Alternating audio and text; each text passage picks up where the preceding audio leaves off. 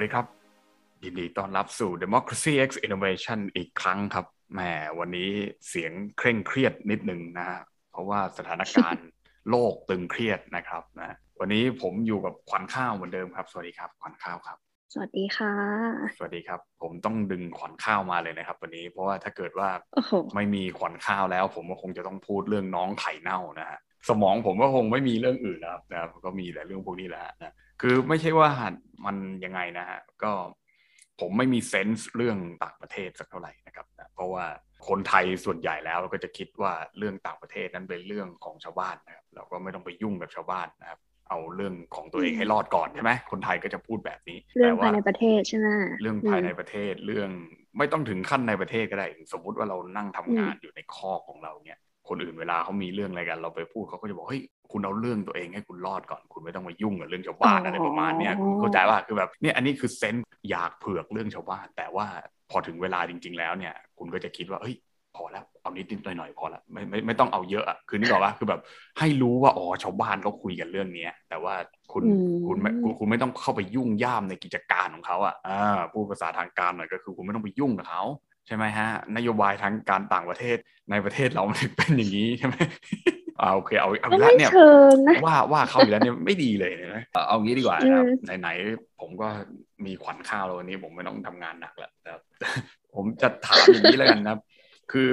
มันก็มีหลายคนนะส่งลิงก์ข่าวมาให้ผมดูเรื่องที่ฝรั่งเศสเนี่ยเอกอัครราชทูตกลับจากประเทศสหรัฐอเมริกาและประเทศออสเตรเลียใช่ไหมฮะมันมันมันมันมีเรื่องอะไรกันครับมันทำไมมันมันถึงขั้นต้องเรียกทูตเลยเหรอฮะคือการเรียกทูตกลับจากประเทศอะที่สถานทูตหรือว่าที่เอกอัครราชทูตเนี่ยประจำอยู่เนี่ยมันเป็นมาตรการขั้นรุนแรงการตอบโต้ขั้นรุนแรงมากเลยนะถ้าเกิดในภาษาก็คือเป็น last resort ที่จะทำเพื่อที่จะแสดงออกว่าเราไม่พอใจมากมากมากถึงมากที่สุดอย่างเงี้ยการเรียกทูตกลับเพราะงั้นน่ะเหตุการณ์ที่เกิดขึ้นมันก็เลยแบบเขย่าความสนใจของทั้งโลกแล้วว่าเฮ้ยมันเกิดอะไรขึ้นทำไมถึงขั้นที่แบบจะต้องตอบโต้รุนแรงขนาดนี้ทางอเมริกาเองก็ไม่คิดว่าแบบฝรั่งเศสจะตอบโต้อย่างรุนแรงด้วยการดึงทูตกลับซึ่งถ้าย้อนกลับไปเนี่ยเหตุการณ์มันก็คือว่าฝรั่งเศสเนี่ยเคยมีดีลกับออสเตรเลียในเรื่องการค้าขายอาวุธเรือดำน้ำหรืออะไรสักอย่างเนี่ยมันเป็นอาวุธทางยุทโธปกรณ์เรือดำน้ำนี่แล้วเหรอฮะเรือดำน้ำนี่แม่งเป็นในเนี่ยปัจจัยสำคัญเป็นปัจจัยตลอดเลยนะก็นั่นแหละก็ก็คือแบบเหมือนฝรั่งเศสเนี่ยมีสัญญาการเป็นการค้าเรือดำน้ำระหว่างประเทศซึ่งมันเป็นการค้าที่แบบค่อนข้างเป็นดีลระดับชาติที่แบบยิ่งใหญ่มากแต่ว่าประมาณไม่กี่วันก่อนทางอเมริกากับอังกฤษจะไปทำสัญญากับออสเตรเลียเนี่ยทางออสเตรเลียเขาได้เพิ่งแบบฉีกสัญญาหรือเพิ่งได้แจ้งกับฝรั่งเศสว่าแบบไม่เอาแล้วนะเขาจะล้มดีลนี้แล้วเขาก็จะไปหันไปหาความร่วมมือกับทางสหรัฐแล้วก็สหราชอาณาจักรแทนก็เลยเป็นที่มาของความรู้สึกของฝรั่งเศสที่ว่าเฮ้ยโดนแทงข้างหลังว่ะแล้วแทงข้างหลังไม่ใช่จากประเทศที่แบบคนละฝ่ายคนละพรรคคนละพวกเลยนะจากประเทศมหาพันธมิตรอย่างอังกฤษแล้วก็สหรัฐนะมันก็เลยเป็นที่มาของการที่แบบฝรั่งเศสเนี่ยดึงทูตออกว่าง่ายๆก็คือเหมือนว่าโดนเสียบดีลแทนอ่ะก็คือทางออสเตรเลียล้มดีลกับฝรั่งเศสแล้วไปเซ็นสัญญาข้อตกลงสามฝ่ายระหว่างสหรัฐอเมริกาออสเตรเลียแล้วก็อังกฤษในการที่จะถ่ายทอดเทคโนโลยีเรือดำน้ำพลังงานนิวเคลียร์หรืออะไรต่างๆให้กันและกันแทนฝรั่งเศสก็เลยแบบเฮ้ยไม่พอใจอะไรวะแบบตกลงกับฉันมาตั้งนานแล้วอยู่คุณมาล้มดีลไปหาเพื่อนฉันอย่างเงี้ยมันก็เลยเป็นที่มาอันนี้ก็คือเป็นสรุปข่าวโดยย่อประมาณนี้ผมเหมือนไปเห็นโพสต์ของคุณสุทธิชัยยุนเนี่ยเขาก็โพสต์แบบว่าของเขานะแล้วเขาก็พูดประมาณว่าแบบมันก็มีนักข่าวไปถามฝรั่งเศสแต่ถามท่านประธานาธิบดีเนี่ยว่าทำไมถึงถอนแค่สหรัฐกับออสเตรเลียทำไมถึงไม่ถอนอังกฤษด้วยอะไรเงี้ยเขาก็บอกโอ้คุณก็ลองคิดดูสิว่าถ้าเกิดว่าคุณแบบทะเลาะกับใครอะไรเงี้ยคุณก็ต้องจัดการกับตัวใหญ่ที่สุดอะไรเงี้ยถ้าเกิดว่าคุณไม่พอใจอาหารในร้านอาหารนะคุณคุณจะไปคุณจะทะเลาะกับเชฟหรือว่าคุณจะทะเลาะกับแค่เด็กเสิร์ฟกระทบมากเลยเนี่ยก็คือเหมือนเขาว่าคือคำพูดอย่างนี้ก็คือมันว่าแบบไม่ได้สนใจอังกฤษอังกฤษไม่ได้อยู่ในสายตาอังกฤษถูกลดค่าเป็นแค่นั่นของอเมริกาเป็นแค่ริ้วล้อเป็นเป็นเหมือนกับแค่แบบใช่ไหมก็คือแบบไม่ได้อยู่ในเกมเลยอะไรประมาณนี้แต่ผมคิดว่ามันมันเป็นเรื่องที่ค่อนข้างที่จะเซนซิทีฟมากแล้วมันแสดงให้เห็นเวลาใครพูดอะไรก็จะดูท่าทีของสหรัฐเป็นหลักใช่ไหมก็คือเราก็ต้องดูว่าเหมือนเหมือนก่อนหน้านี้สหรัฐเนี่ยพยายามที่จะตีตัวออกห่างอัฟกานิสถานใช่ไหมครับคือแบบพยายามที่จะแบบแบบว่าโอ๊ยปล่อยแล้วอะไรประมาณนี้แต่เราก็ไม่รู้ว่าปล่อยจริงปล่อยไม่จริงใช่ไหมก็คือล่าสุดก็ไปยิงอะไรก็ไม่รู้คน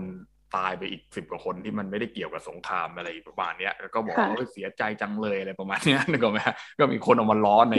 นใน Twitter ใน Facebook มากมายว่าเนี่ย America is back เนี่ยก็คือคนที่จัดการไปเรื่อยนะไม่แต่คืออ่าตอนตอนที่เราตั้งแต่ดูช่วงแบบช่วงดีเบตเลือกตั้งหรือนโยบายการต่างประเทศของไบเดนกับทรัมป์ตั้งแต่ตอนสมัยที่แบบยัง presidency candidate คือเราเห็นลางเรารู้ลางกันตั้งแต่ต้นว่าแบบถ้าไบเดนได้ขึ้นเมื่อไหร่อ่ะอเมริกาจะกลับมาเป็นอเมริกาในรูปแบบ proactive offensive realism อะไรแบบที่เราเคยเห็นแล้วก็คุ้นเคยกับบทบาทของอเมริกาอย่างที่ที่ผ่านมาเพราะฉะนั้นน่ะสิ่งที่มันเกิดขึ้นในตอนนี้ถามว่าแปลกใจไหมก็ไม่ได้แปลกใจมากนะถ้าเกิดคุณไปดูอย่างตอนที่ไบเดนหาเสียงอ่ะอย่างในไอ้หนังสือ Foreign Affairs ที่คุณให้เรามา mm-hmm. ก็เห็นชัดว่าเขาชัดเจนว่าอเมริกาจะต้องกลับมามีบทบาทของการเป็นผู้นำโลกอีกครั้งซึ่งนั่นแหละมันไม่ใช่เรื่องแปลกแล้วมันก็เป็นอะไรที่เห็นได้ชัดแล้วก็ตอนนี้แต่คือที่ตอนนี้ที่มันมาเป็นประเด็นก็คือว่าแทนที่มันจะเป็นการคานอำนาจหรือเป็นการปะทะกันระหว่างอเมริกากับจีนอย่างที่เราคุ้นเคยกันอ่ะ mm-hmm. มันกลับเป็นการคานกันเองหรือว่าเป็นการถ้าพูดภาษาบ้านๆก็คือทะเลาะ ก, กันเองของภายในฝ่ายมหาพันธมิตรอย่างฝรั่งเศสกับอเมริกาอันนี้คุณดึงเรากลับไปสงครามโลกครั้งที่สองเลยหรือเปล่าอะไรอะไรอย่างเงี้ยนะโอ้ย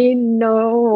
ไม่ถึงขนาดนั้นมหาพันธมิตรในที่นี้ก็คือหมายถึงว่ามหาพันธมิตรของแบบของอเมริกาที่เราจะคุ้นเคยกันนี้ก็จะมีอังกฤษฝรั่งเศสออสเตรเลียนิวซีแลนด์หรืออะไรเงี้ยที่ที่ถ้าเกิดพูดตามภาษาที่เขาเม้ามอยกันในทางนั้นเนี่ยก็คือเป็นริ้วล้อของสหรัฐอเมริกาถูกไหมแต่ความจริงแล้วก็คืออยากจะใช้คำว่าเป็นมหาพันธมิตรมากกว่าซึ่งเนี่ยมันก็เลยย้อนกลับไปในเรื่องที่เราคุยกันเมื่อตอนต้นที่สถานภาพของอังกฤษที่กลายมาเป็นแค่เด็กเสิร์ฟก็คือต้องย้ำกันอีกว่าประเทศพวกนี้ที่ถึงแม้ในตอนนี้จะกลายมาเป็นฝ่ายตามสหรัฐอเมริกาแต่ประเทศพวกนี้เขามีประวัติอันยาวนานนะแล้วเขาก็มีสถานภาพเขาอ่ะในเวทีโลกอ่ะมันไม่ใช่แค่ริ้วล้ออย่างฝรั่งเศสแน่นอนนโปเลียนอย่างเงี้ยอิมพีเรียลิซึมเก่าอย่างเงี้ยมันเคยเป็นประเทศที่มีอิทธิพลมากๆในยุโรปท็อปของโลกอ่ะนะถ้าอ่านประวัติศาสตร์ yes. มาก็คือพวกเนี้ยคือคือถ้าวันนั้นนโปเลียนชนะวันนี้โลกอาจจะไม่ได้เป็นแบบนี้ก็ได้อะไรประมาณนี้ใช่ไหมถูกต้องอาจารย์เขาเล่าให้ผมฟังนะผมก็ไม่ได้รู้เรื่องอะไรเยอะแยะตอนเรียนเขาก็เล่าให้ผมฟังคือในทางด้านดีเทลอ่ะมันก็อาจจะมีผิดเพี้ยนมากแต่คือแบบความยิ่งใหญ่ของประเทศอ่ะมันเคยมีมาก่อนด้วยเพราะงั้นสถานภาพของเขาอ่ะ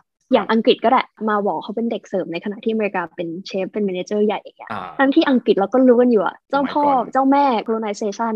กี่ประเทศที่เขาดวงอาทิตย์ไม่เคยตกใช่ไหมฮะ The sun never sets the empire that the sun never sets yes เพราะฉะนั้นเนี่ยมันมันก็เลยเป็นประเด็นขึ้นมาว่าเรื่องเนี้ยมัน unexpect คนไม่คาดคิดว่าเขาจะทะเลาะกันเองแต่ว่ามันก็ไม่ใช่ว่าไม่มีมูลเพราะแต่ละประเทศเนี่ยถ้าพูดในทางด้านสังคมวิทยาหน่อยก็คือแบบมันมี national pride ถูกไหม ego ของแต่ละประเทศอยู่ซึ่งถึงแม้ว่าตอนนี้ฝรั่งเศสอาจจะเปลี่ยนไปแล้วมันเป็นฝรั่งเศสแบบในโมเดิร์นเขาอาจจะไม่ได้ยึดติดกับ glory pastของในอดีตนโปเลียนหรือว่าความยิ่งใหญ่อะไรเงี้ยแต่ว่า national interest ผลประโยชน์ของชาติหรือความเป็น sovereignty ของเขามันก็ต้องมีถ้างั้นอ่ะการที่เขาแสดงออกเงี้ยก็เพื่อแสดงออกว่าในนัยยะหนึ่งนะเขาไม่ได้เป็นแค่ริ้วล้อของอเมริกาแล้วเขาก็จะไม่ได้ยอมเดินตามเกมของอเมริกาที่ต้องการจะจัดระเบียบโลกเพียงอย่างเดียวนะเขาก็มีเขาสถานะของเขาในเวทีโลกไม่ได้เป็นเพียงผู้ตามอเมริกาแต่เขาก็เป็นฝรั่งเศสที่มีการบทบาทนำในยุโรปแล้วก็ในเวทีความสัมพันธ์ระหว่างประเทศอื่นๆด้วยเช่นเดียวกันเขาก็มีอะไรเหมือนกันใช่ไหมคือเราก็ไม่ต้องเดินตามคุณตลอดก็ได้แล้วไม่จำเป็นต้องต้องสวมหน้ากากใช่ไหมในภาษาแบบนั้นก็เรียกว่าสวมหน้ากาก เพื่อที่จะแบบทำ diplomatic talk อย่างเดียวอะไรเงี้ยพูดจาในเชิงการทูตโอเคน้ำบัวไม่ให้ช้ำน้ำให้ขุ่นอะไรเงี้ยอันนี้มันไม่ใช่อันนี้คือมันพูดชัดมันก็มันก็มีหลายมันก็มีหลายอย่างอ่ะอันนี้เราคิดว่าแบบตั้งสถานภาพของตัวเองบทบาทสถานะของตัวเองในเวทีโลกด้วยว่าแบบมันฝ่ายทางฝ่าย liberal democracy มันถึงอเมริกาก็นำก็จริงแต่ก็ใช่ว่าแบบจะเป็นคนควบคุมวงการทุกอย่างอะไรอย่างเงี้ยนี่ผมว่าน่าสนใจมากเลยพูดคำว่า liberal democracy ขึ้นมาแสดงว่าบล็อกที่เขาชอบพูดกัน บี แอล ซี บล็อกของความเป็นประชาธิปไตยเย็นมากอ่าบล็อกของบล็อกของประเทศที่เคลมว่าตัวเองเป็นประชาธิปไตยแบบเสรีนิยมเนี่ยนะก็คือมันมันมันก็ไม่ได้มีความสัมพันธ์ที่ราบรื่นอีกต่อไปแล้วซึ่งมันก็อาจจะไม่ได้มีมานานแล้วถูกป่ะแต่ก็คือเหตุการณ์เนี้ยมันทำให้เห็นอย่างชัดเจนในในเวทีที่เป็น official และทำให้ประชาชนทั้งโลกเห็นว่าofficial แล้วเนี่ยตอนนี้ฝรั่งเศสก็กล้าที่จะหักกับสหรัฐแล้วอย่างเงี้ยไม่ถึงขั้นชัดเจนอย่างนั้นแต่คืออันนี้ก็ต้องแบบ disclaimer ไปก่อนว่าในเวทีความสัมพันธ์ระหว่างประเทศอ่ะมันทุกอย่างแม่งเป็น ad hoc หมดอ่ะคือมันไม่มีความเป็นพันธมิตรถาวรหรือศัตรูถาวรบล็อกถาวรหรือว่าแบบกัดกันไม่กัดกันถาวรเนี่ยคือมันขึ้นอยู่กับว่าผลประโยชน์หรือว่าสิ่งที่มันเอื้อต่อชาติในเวลานั้นๆน่ะแล้วก็เลยจะอยู่ด้วยแล้วทางนี้ทางจีนว่าไง คือผมเห็นหลายคนก็เขียนประมาณว่าแบบจีนยิ้มเลยอะไรเงี้ยผมไม่เข้าใจอันนี้แปลว่าอะไรฮะคืออันนี้ก็ต้องย้อนกลับไปก่อนคือตอนที่เราเห็นเห็นข่าวอันนี้อันแรกอะเราก็แบบหืมเป็นจีนนี่คือแบบป้องปากหัวเราะคิกคักอะไรอย่างงี้ไปแล้วก็คือในดีลอันเนี้ยดีลที่อเมริกาสหราชอาณาจักรทำกับออสเตรเลียเนี่ยเขาบอกว่ามันเป็นเพื่อจุดประสงค์ในการสร้างความมั่นคงภายในภูมิภาคเพื่อที่จะต่อกรกับอำนาจที่มากยิ่งขึ้นของประเทศจีนคือเราก็รู้กันอยู่ว่าจีนตอนนี้มันกำลังสร้างฐานอำนาจของตัวเองจากกลยุทธ์แล้วก็แนวนโยบายต่างๆทางด้านการต่างประเทศที่เราเห็นกันโดยที่ผ่านมาทีนี้เนี่ยย้อนกลับไปอีกนิดนึงก็คือว่าตัวออสเตรเลียเนี่ยได้เป็นหนึ่งในสมาชิกของ The Quad ซึ่ง The Quad นี่ก็คือเป็นสี่ประเทศรวมตัวกันเพื่อที่จะคานอำนาจจีนมีอินเดียมีญี่ปุ่นมีอเมริกาแล้วก็มีออสเตรเลียนะฮะเพราะนั้นเนี่ยมันก็มีจุดประสงค์แบบมันมีตัวตั้งต้นอยู่แล้วว่าออสเตรเลียเนี่ยมีแนวทางนโยบายที่ต้องการที่จะคานอำนาจประเทศจีนมากยิ่งขึ้นซึ่งอันเนี้ยผลประโยชน์หรือว่าไอ้ในแง่มุมเนี้ยมันล้อกันไปกับอเมริกาอเมริกาก็เลยหันมาหาแล้วก็สนับสนุนออสเตรเลียในด้านนี้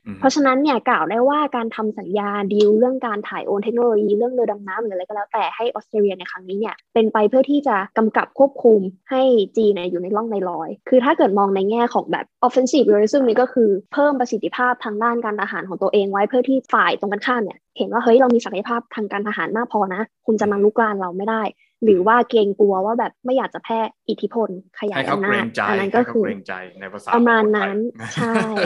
ให้เขาเกรงกลัวมีเรือน้ำให้เขาเกรงกลัวก็คือเพราะฉะนั้นเนี่ยมันกระทบจีนโดยตรงอ่ะคือภาพปกติถ้าในปกติที่ยังไม่มีกรณีของฝรั่งเศสนะจีนเนี่ยจะต้องออกประนามออกแถลงกันแล้วว่าการที่แบบอเมริกายื่นมือเข้ามาในภูมิภาคเอาเทคโนโลยีหรือว่าการทหารสนับสนุนเนี่ยมันเป็นการยิ่งทำให้ภูมิภาคเกิดความไม่มั่นคงเกิดความรุนแรงเกิด mm-hmm. ความเสี่ยงต่อการปะทะกันอย่างเงี้ยจีนจะออกมาแต่พอฝรั่งเศสชิงตัดหน้าเกิดเหตุการณ์แทงข้างหลังกันนี้ขึ้นมาก่อนเนี่ยจีนก็เลยแบบยิ้มๆเงียบๆแล้วก็ดูท่าทีดูลาดลาวและเผลอๆเนี่ยซึ่งอันนี้ก็เป็นความคิดส่วนตัวนะว่าถ้าเกิดถ้าเกิดเราเป็นจีนอะเราจะยิ่งเริ่มเข้าไปปฏิสัมพันธ์หรือเริ่มมีความสัมพันธ์อันดีกับฝรั่งเศสมากยิ่งขึ้นเพราะในฝ่าย liberal democracy เนี่ยถึงแม้จะมีสหรัฐอเมริกาเนี่ยเป็นพี่ใหญ่เป็นผู้นำอะแต่มันก็แบ่งบล็อกออกเป็นฝ่ายบล็อกของอเมริกาแล้วก็ฝ่ายบล็อกของยุโรปเองด้วยซ้ำนะเพราะฉะนั้นเนี่ยถ้าเกิดถ้าเกิดเป็นจีนซึ่งตอนนี้แน่นอนว่าจีนเริ่มมีการพยายามที่จะเข้าไปพูดคุยมากยิ่งขึ้นแต่ถ้าเกิดเราเป็นจีนเราจะยิ่งหาช่องทางจากเหตุการณ์เนี้ยเข้าไปคุยกับทางบริษัทรัฐวิสาหกิจที่มันดูแลเรื่องยุทโธปกรณ์ของฝรั่งเศสโดยที่ไม่ต้องเข้าถึงตัวทางการก็ได้เริ่มจากอันนี้ก่อนแล้วก็ค่อยค่อยขยับเข้าไปคุยกับทางการมากยิ่งขึ้นเพื่อที่จะเริ่มมีความสัมพันธ์อันดีกันแล้วจากนั้นก็ค่อยขยายเป็นช่องทางเข้าสู่ในยุโรปเห็นไหมมันก็เป็นการขยายอิทธิพลของจีนได้อีกแบบนึงเพราะฉะนั้นในเหตุการณ์เนี้ยจีนน่าจะได้เปรียบถ้าเกิดเล่นดีๆก็คือแสดงว่าความมั่นคงของฝ่ายที่เป็นยุโรปอเมริกาเนี่ยบล็อกเนี่ยมันก็ค่อนข้างที่จะสั่นคลอนก็เลยทำให้คนที่พวกนี้พยายามจะร่วมมือกันต่อต้านเนี่ยรู้สึกว่ามันไม่น่ากลัวแล้วเพราะว่ายังไงพวกพวกนั้นก็ไม่ได้เป็นยูนิตี้เดียวกันแล้วประมาณนั้นหมายความว่าเหมือนว่าแบบฝ่ายอเมริกายุโรปแบบความสัมพันธ์ไม่มั่นคงอย่างเงี้ยหรอหรือว่ายังไงใช่เพราะมันมันก็ไม่มั่นคงไงสมมติว่าเราจับมือกันสมมติว่าเรามีเพื่อนสามคนเงี้ยเราบอกว่าสามคนเราเนี่ยจับมือกันเพื่อที่จะไปถล่มศัตรูคนหนึ่งอย่างเงี้ย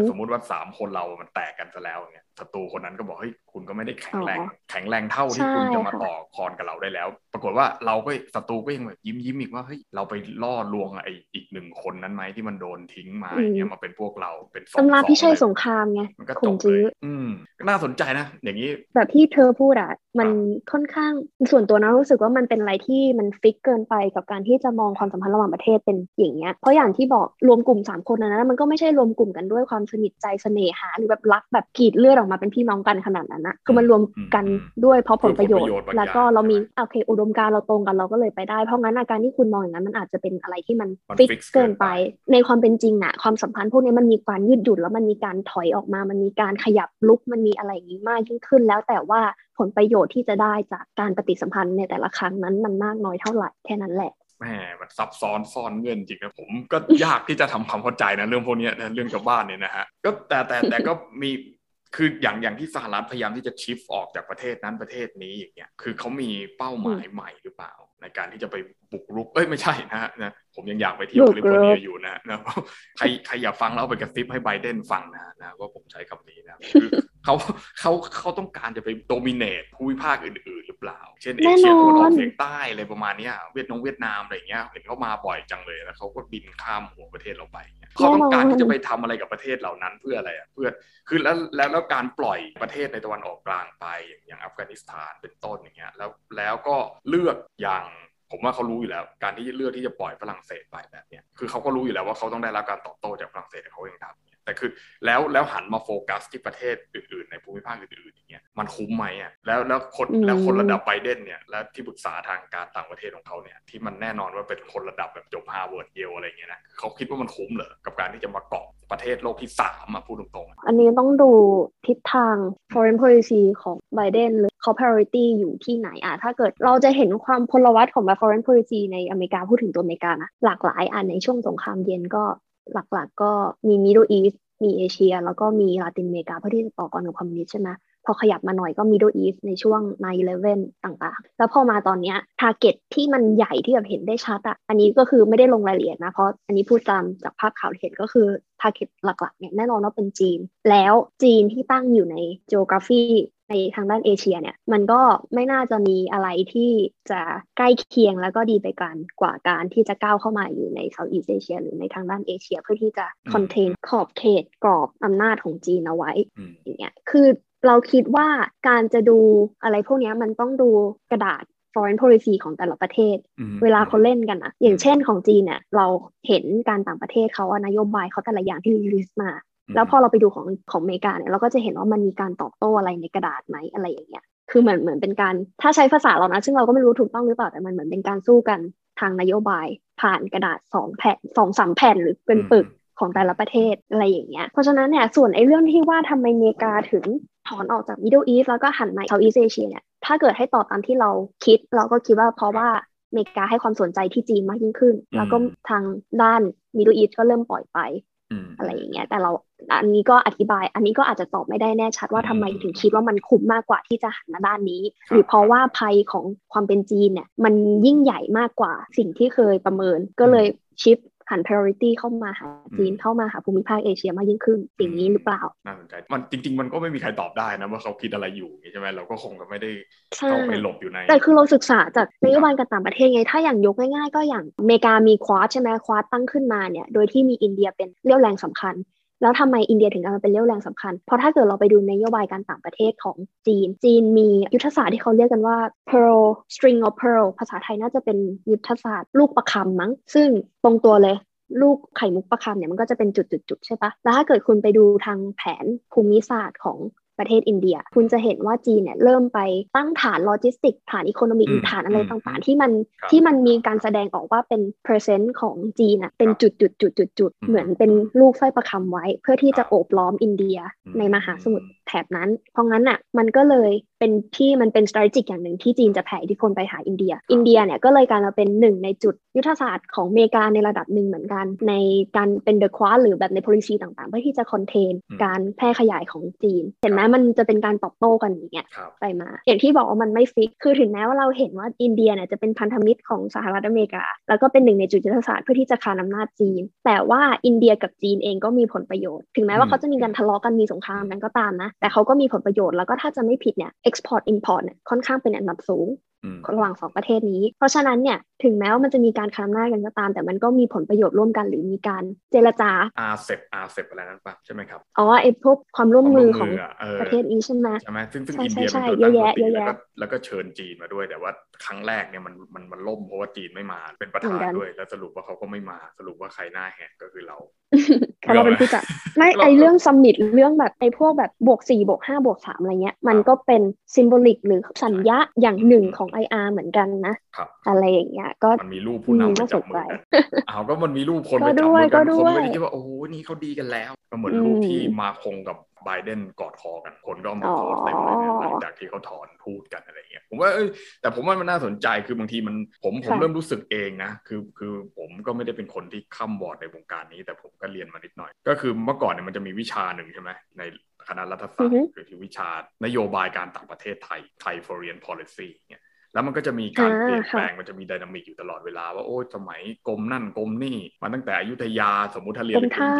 อ่ามันก็จะย้อนไปนู่นนะอยุธยาสุโขทัยไปค้าขายกับฮอลันดงฮอลันดาอะไรเนี่ยนะผมก็จำชื่อไม่ได้แ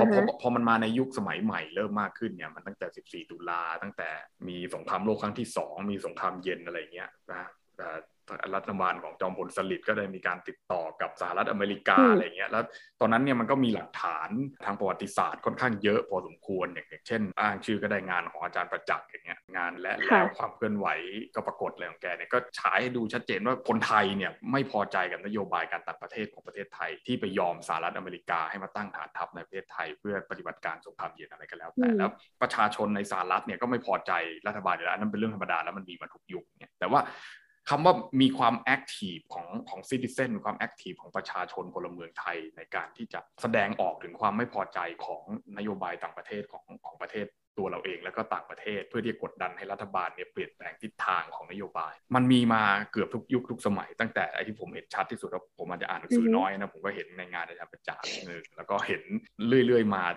ของพลเอกเปรมมาปีสามสิบห้าใช่ไหมอ่ามาจนถึงนโยบายของรัฐบาลทักษิณเนี่ยซึ่งมันชัดเจนที่สุดเนี่ยที่มีการด่าว่าขายชาติอะไรประมาณนี้นะนึกออกว่าคือ คือแต่แต่แต่เราถ้าเราลองมามองตอนนี้ตั้งแต่รัฐบาลขอ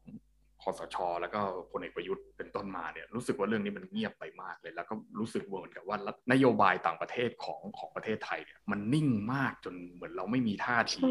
แล้วก็ไม่ได้ตอบโต้ไม่ได้ไม่ได้มีคอมเมนต์ใดๆเกี่ยวกับไอ้เรื่องที่เขาเขาโวยวายกันเขาโบ๊ะบะกันในต่างประเทศเราเนี่ยซึ่งผมคิดว่ามันเป็นการนิ่งมันเท่ากับการเสียโอกาสแล้วติดลบในประเทศไทยไปเรื่อยๆคือมันมันมันเสียหายไปโดยที่เราไม่นั่งทำอะไรเลยในขณะที่บริษัทญี่ปุ่นหลายๆบริษัทเนี่ยอันนี้อาจจะไม่ได้เกี่ยวกับเรื่องนี้นะก็คือย้ายฐานผลิตหนีไปหมดแล้วบริษัทเกาหลีอย่างเงี้ยซัมซุงญี่ปุ่นพานาโซนิกโซนี่ก็ไปเนี่ยเดี๋ยวถ้ารถฟอร์ดไปอย่างเนี่ยจริงไหมล่ะนี่ผมซีเรียสนะครับเชฟโรเลตไปแล้วถูกป่ะแต่เชฟโรเลตอาจจะบอกว่ามันไม่ใช่ของอเมริกาจริงมันเป็นแบรนด์ที่แบบซื้อมาในเอเชียก็ว่ากันอีกทีแต่คืออันนี้ก็ไปแล้วนิสสันก็เดี๋ยวเริ่มเริ่มเริ่มเริ่มจะฮึ่มๆแล้วนะฮะปิดศูนย์ไปหลายศูนย์นะแถวบ้านผมเนี่ยนิสสันเนี่ยนะเดี๋ยวฟอร์ดไปเนี่ยนะฮะจบแล้วฮะเพราะว่าอเมริกาก็ไปไปไปอยู่เวียดนามเยอะใช่ไหมค่าแรงมันก็ถูกเวียดนามอ่าถ้าถ้าถ้าพูดในในแง่ของ political economy ก็คือค่าแรงมันถูกกว่าในทุนมันก็ไปทางนู้นอยู่แล้วอะถูกป่ะใครจะมาจ่ายค่าแรงเพิ่มเพื่อให้มันก็ลงใช่ให้ให้งานได้น้อยลงด้วยนะแล้วก็ความมั่นคงในประเทศก็ไม่ค่อยจะมีอย่างเงี้ยคือแล้วก็ foreign investment เขาก็ดูความคุ้มค่าในการที่จะลงประเทศไทยตอนนี้มันก็ไม่ได้มีอะไรมากที่จะกระตุ้น foreign investment ขนาดนั้นนี่มันคือความเสียหายมาสู่ประเทศเราไงแล้วเราจะบอกว่าเรื่องแบบนี้มันไม่ใช่เรื่องของเราเป็นเรื่องชาวบ้านได้ยังไงแต่ด้วยความเคารพอย่างที่คุณบอกเมื่อกี้คือด้วยความเคารพจริงๆอ่ะการต่างประเทศของประเทศไทยอ่ะเราเห็นพลวัตมาเยอะแยะเราเห็นความมีศักยภาพในการที่จะครองตัวเป็นประเทศที่เด่นด้านการต่างประเทศมาอย่างยาวนานนะไม่ว่าจะสงครามโลกครั้งที่สองหรือว่าช่วงปลายของสงครามเย็นที่เปลี่ยนให้สนามรบกลายเป็นสนามการค้าแล้วก็ชาติชายฮะชาติชายแต่ว่าทีนี้เนี่ยพอในปัจจุบันอ่ะอย่างในช่วงนายกทักษิณเราก็เห็นการต่างประเทศเราก็โอ้ยังเป็นเลิศอยู่นะมันไม่ใช่แค่ในเรื่องของเศรษฐกิจหรือสังคมอ้าวอ้าวทักษิณเนี่ยไม่อันนี้ก็พูดตามเนื้อผ้าเห็นไงมีที่ไหนการทูตเราสามารถไปเชิญประมุขประมุขแบบเฮดสเตทจากกว่าหกสิบประเทศมาร่วมในงานพิธีหนึ่งพิธีของประเทศไทยได้อันนั้นมันเป็นอะไรที่ Amazing แล้วมันว้าวมากนะในทางการประเทศต่างประเทศที่คุณจะสามารถรวมผู้นำระดับโลกมาไว้ที่ประเทศเดียวได้ขนาดนั้นแล้วหลายฝั่งด้วยนะทั้ง เอเปค เออะไรใช่อย่างงานมานั่งตุกๆใช่มั้ยครบรอบหกสิบปีครบรอบหกสิบปีของรัชกาลที่เก้าอย่างเงี้ยค่ะใช่อันนั้นอ่ะอันนั้นคือเห็นเห็นได้แบบอย่างชัดเจนมากว่าประเทศไทยเรามีศักยภาพแล้วได้รับการยอมรับการต่างประเทศเราแน่นมากถึงขั้นแบบบินไปเจรจาให้ผู้นำมารวมตัวกันจนมาเป็นรูปถ่ายที่แบบเราจะเห็นกันปกติเห็นกันบ่อยใช่อันนั้นอ่ะซึ่งแล้วเมื่อเปรียบเทียบกับในยุคปัจจุบันอ่ะมันด้วยความเคารพจริงๆว่าแบบมันดรอปลงไปอย่างเยอะมากซึ่งเราไม่ได้หมายความว่าเบื้องหลังหรือแบบการทำงานภายในกระทรวงต่างประเทศมันแย่ลงนะจากที่เห็นก็คือมันก็ยังฟังก์ชันปกติแล้วก็มีศักยภาพในการเจรจาอะไรแต่ว่ามันต้องเทรสไปถึงว่าทิศทางการนำของหัวที่เป็นคนกำหนดนโยบายหรือเป็นคนกำหนดทางที่จะเดินทางด้านการประเทศต่างกันการต่างประเทศเนี่ยมันไม่หนักแน่นเหมือนสมัยแต่ก่อนคุณเก็ตปะเหมือนแบบเบื้องหลังคนทำงานมันก็ยังมีโอ้โหบุคลากรภายในกระทรวงต่างประเทศแน่นอนไม่มีใครด้อยคุณภาพแน่นอนอันนี้รับประกันได้แต่สิ่งที่มันปรากฏในภาพข่าวในที่ประชาชนเห็นทั่วไปคือแบบเฮ้ยทำไมการต่างประเทศไม่มีท่าทีไม่มีการสนับสนุนไม่มีนโยบายไม่มีอะไรเลย มันเป็นอะไรที่มันดรอปมากอย่างไม่รู้ว่าเห็นข่าวไหมที่แบบมีช่วงหนึ่งที่พอถามนายกท่านนายกประยุทธ์เนี่ยค่ะเรื่องกับประเทศจีนแล้วก็ประเทศไทยแล้วท่านก็บอกว่าเออเนี่ยเขาเป็นราชสิงห์เราเป็นได้ขโมดตัวหนึ่งไปเกาะเขาคือแบบเอาตรงๆในฐานะคนที่เรียนในอาคือแบบคนอื่นอาจจะแบบเอ้ยตลกนู่นนี่นั่นนะคะแต่คือแบบมันไม่โอเคคือมันมันแสดงถึง mentality แล้วมันแสดงให้เห็นถึงทิศทางของที่ประเทศเนี้ยทางด้านการประเทศต่างประเทศอ่ะจะเดินไปคือเหมือนว่าท่านคิดว่าประเทศไทยเป็นมดที่ไม่สามารถที่จะไปต่อกรอะไรกับราชสิงห์ได้แค่แค่ความคิดเนี้ยมันก็เป็นอะไรที่ฆ่าตัวตายแล้วในทางด้านนโยบายอ่ะถ้าเกิดเราเดินเข้าไปหาใครสักคนอ่ะเขาเรียก disgrace ฮะอืมอย่างนั้นแหละ คือมันมันส่งผลถึงการกำหนดนโยบายและกำหนดท่าทีของรัฐบาลต่อจีนมากเลยนะคือถ้าเกิดคุณมี mentality ที่ว่าเราต่ำกว่าเขาอ่ะยังไงอ่ะเวลาคุณเข้าไปอ่ะคุณก็จะเข้าไปแบบคานอ่ะเก็ตปะคือมันแตกต่างกันนะระหว่างการถ่อมตัวเองกับการกดตัวเองเพราะฉะนั้นอ่ะมันนอกจากสิ่งที่สายตาชาวโลกหรือประชาชนจะเห็นแล้วว่าคุณอ่ะมองว่าตัวเองเป็นรองกว่าจีนเขายังเห็นด้วยว่านโยบายที่คุณจะกำหนดต่อไปเนี้ยมันก็จะเป็นในทิศทางอย่างเงี้ยมันก็จะเป็นในความคิดอย่างเงี้ยซึ่งอ่าในโลกความเป็นจริงอ่ะในหลายประเทศอ่ะแน่นอนมันมีมันมีการรับรู้ซึ่งไฮรักกี้มันมีการรับรู้ซึ่งประสิทธิภาพของประเทศอยู่แล้วแหละแต่มันไม่มีใครหรอกนะออกมาบอกว่าตัวเองเป็นมดเพื่อที่จะเข้าไปหาราชสิงห์อย่างนั้นน่ะเขามีแต่การพยายามยกสถานะตัวเองให้เทียบเท่าเพื่อที่จะเข้าไปเป็นคู่เจรจาต่อรองไม่ใช่เข้าไปเป็นคู่เรียกว่าไงเดี๋ยวในฐานะที่ต่ำต้อยกว่าเก็ตนะคือคือเขาเขาเรียกว่าไม่ได้แบบว่าเข้าไปอย่างเป็นรองคลานเข้าไปอย่างที่ว่านั่นแหละก็คือแปลว่าโอ้ท่านจะเอาอะไรว่ามาเลยเดี๋ยวผมจัดให้ทุกอย่างผมส่งเครื่องบรรณาการให้ท่านด้วยอะไรประมาณนั้นนะก็คือคือพูดถึงเครื่องบรรณาการคือผมผมคิดว่ามันเหมือนมันมันเหมือนนี่ไงนโยบายเคลื่อนไหวล่าสุดเนี่ยเราจะไปให้เขาไม่มีก็ไม่ได้นี่ไงเขาบอกให้ขายอสังหาริมทรัพย์ให้ต่างชาติได้แล้วนี่ไงนี่เนี่ยอะไรอย่างเงี้ยคือหมายความว่าโอเคอยากซื้อใช่ไหมเดี๋ยวจับให้เดี๋ยวให้ซื้อนั่นคือไอ้เรื่องขายอสังหาริมทรัพย์อะคือเอาตรงเราก็ไม่ได้ against นะไม่ได้แบบคิดต่อต้านในเรื่องที่ว่าจะให้เปิดให้ต่างชาติเข้ามาถือครองแต่คือแบบคุณจะต้องมีมาตรการคุณจะต้องมีนโยบายแล้วคุณจะต้องมีอะไรที่มันชัดเจนว่าจะปกป้องผลประโยชน์แล้วก็สิทธิของประชาชนชาวไทยเป็นอันดับหนึ่งมาก่อนซึ่งถ้าเกิดทำได้อะงั้นเราเราว่าก็ไม่มีใครที่จะคัดค้านในการที่จะให้ต่างชาติเข้ามาซื้อที่ดินหรอกแต่ว่าอันเนี้ยจากที่รัฐบาลออกกฎมามันไม่มีอะไรที่มันจะช่วยเหลือมันไม่มีตังค์ไงมันก็เลยต้องขายอะไรแบบนี้ก็ใช่เพดานหนี้ปรับขึ้นไปจริง เจ็ดสิบเปอร์เซ็นต์ น่ะคุณคิดดูดิผมผมคิดว่ามันมันเป็นแบบเนี้ยคือคือเหมือนกับเวลาเราสั่งของจากจีนอะไรที่มันแบบนิดหน่อยนะแบบ Lazada Shopee อะไรเงี้ยคือมันก็สามารถเข้ามาได้โดยที่มันไม่ต้องมีภาษีอะไรเงี้ยก็คือของราคาถูกแบบนี้มันก็ไหลลงมาตามแผนโลจิสติกของเขาแบบที่ว่าเมื่อกี้โดยโดยที่ไม่ไม่ไม่ได้คิดไงว่าเราจะเสียหายขนาดไหนอะไรเงี้ยแต่คือเหมือนกับเขาอยากได้ว่าเออเขาอยากได้ฟรีภาษีนำเข้านะก็จับให้เขาอย่างเงี้ยคือเราก็โอเคเราเป็นมดไงเรายอมอะไรประมาณมันไม่ได้คือแล้วมันไม่ได้ประเมินผลเสียที่ที่ที่มันมากขึ้นอะไรเงี้ยแต่ว่าแต่ว่าจะขึ้นภาษีบุหรี่แบบเนี้ยบุหรี่ที่มันทำในประเทศไทยแต่ว่าดันไปลดภาษีนำเข้าจากจีนอะไรเงี้ยซึ่งผมก็ไม่แน่ใจว่าหลักการในอาเบื้องต้นอ่ะมันจะต้องแบบปกป้องผลประโยชน์ของประเทศด้วยคือแบบยูมีความสัมพันธ์กับประเทศอื่นได้แต่ความสัมพันธ์นั้นไม่ว่าจะเป็นแบบ coalition หรือ corporation อ่ะมันจะต้องตั้งอยู่บนฐานของผลประโยชน์ของประเทศเป็นหลักเป็น priority เป็นอันดับหนึ่งซึ่งการต่างประเทศไทยในยุคปัจจุบันอ่ะมันแสดงให้เห็นว่าแบบด้วยความเคารพเลยนะมันไม่ได้มุ่งไปสู่จุดเนี้ยคือเราไม่เห็นการปกป้องผลประโยชน์ของประเทศหรือปกป้องผลประโยชน์ของประชาชนชาวไทยสักเท่าไหร่ในแบบนโยบายภาพรวมนะไม่ว่าจะเป็นโลจิสติกอย่างที่คุณว่าหรือทางด้าน real estate อะไรก็แล้วแต่ก็เถอะหรือแม้แต่รถไฟความเร็วสูงอย่างเงี้ยใช่ก็สรุปว่าก็ไม่ได้สร้างให้เราใช่ไหมที่มีคนบอกว่าเดี๋ยวจีนก็จะสร้างให้เราสรุปว่าก็มันก็มีอยู่แค่โ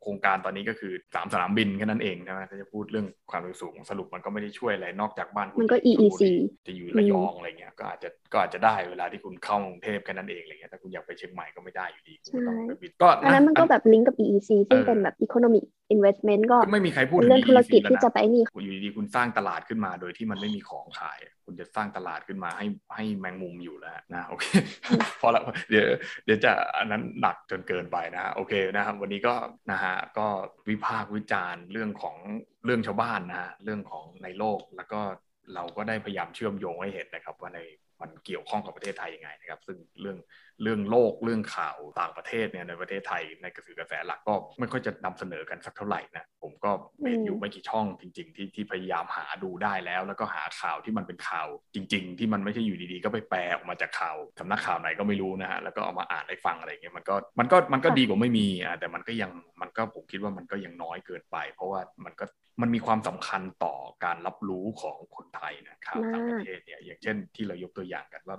ในแต่ละยุคแต่ละสมัยเนี่ย perception ของคนไทยมันเข้าใจว่า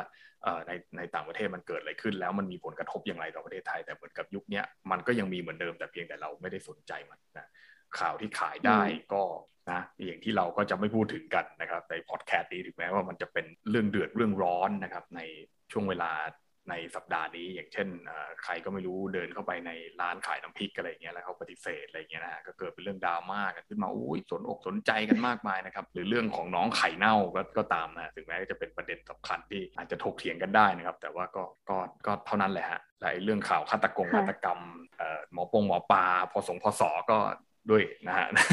อันนั้นก็ติดติดตามกันต่อไปนะครับนะเราก็พยายามที่จะเสนอให้เห็นนะครับว่าเรื่องชาวบ้านก็มีความสำคัญกับเรานะครับนะโอเคครับสำคัญสำคัญมากขอบคุณทุกคนที่ติดตามกันนะครับแล้วก็หวังว่าทุกคนจะติดตามนะฮะข่าวต่างประเทศกันนะครับเหมือนที่พวกเราก็พยายามที่จะอ่านนะภาษาอังกฤษผมก็ไม่แข็งแรงก็ต้องค่อยๆอ่านไป ค่อยๆหัดๆอ่านไปนะภาษาข่าวมันไม่เหมือนภาษาเนี่ยจริงๆนะบางทีมันพลาดหัวบางทีมันอะไรอย่างเงี้ยนะมันมันใช้ภาษาข่าวก็ไม่เหมือนภาษาปรัชญาที่เธออ่านเหมือนกันล่ะค่ะนั่นแหละนะมันก็แหมมันก็นะโอเคโอเคครับขอบคุณมากครับวันนี้ก็เจอกันใหม่สัปดาห์หน้าครับสวัสดีครับสวัสดีค่ะ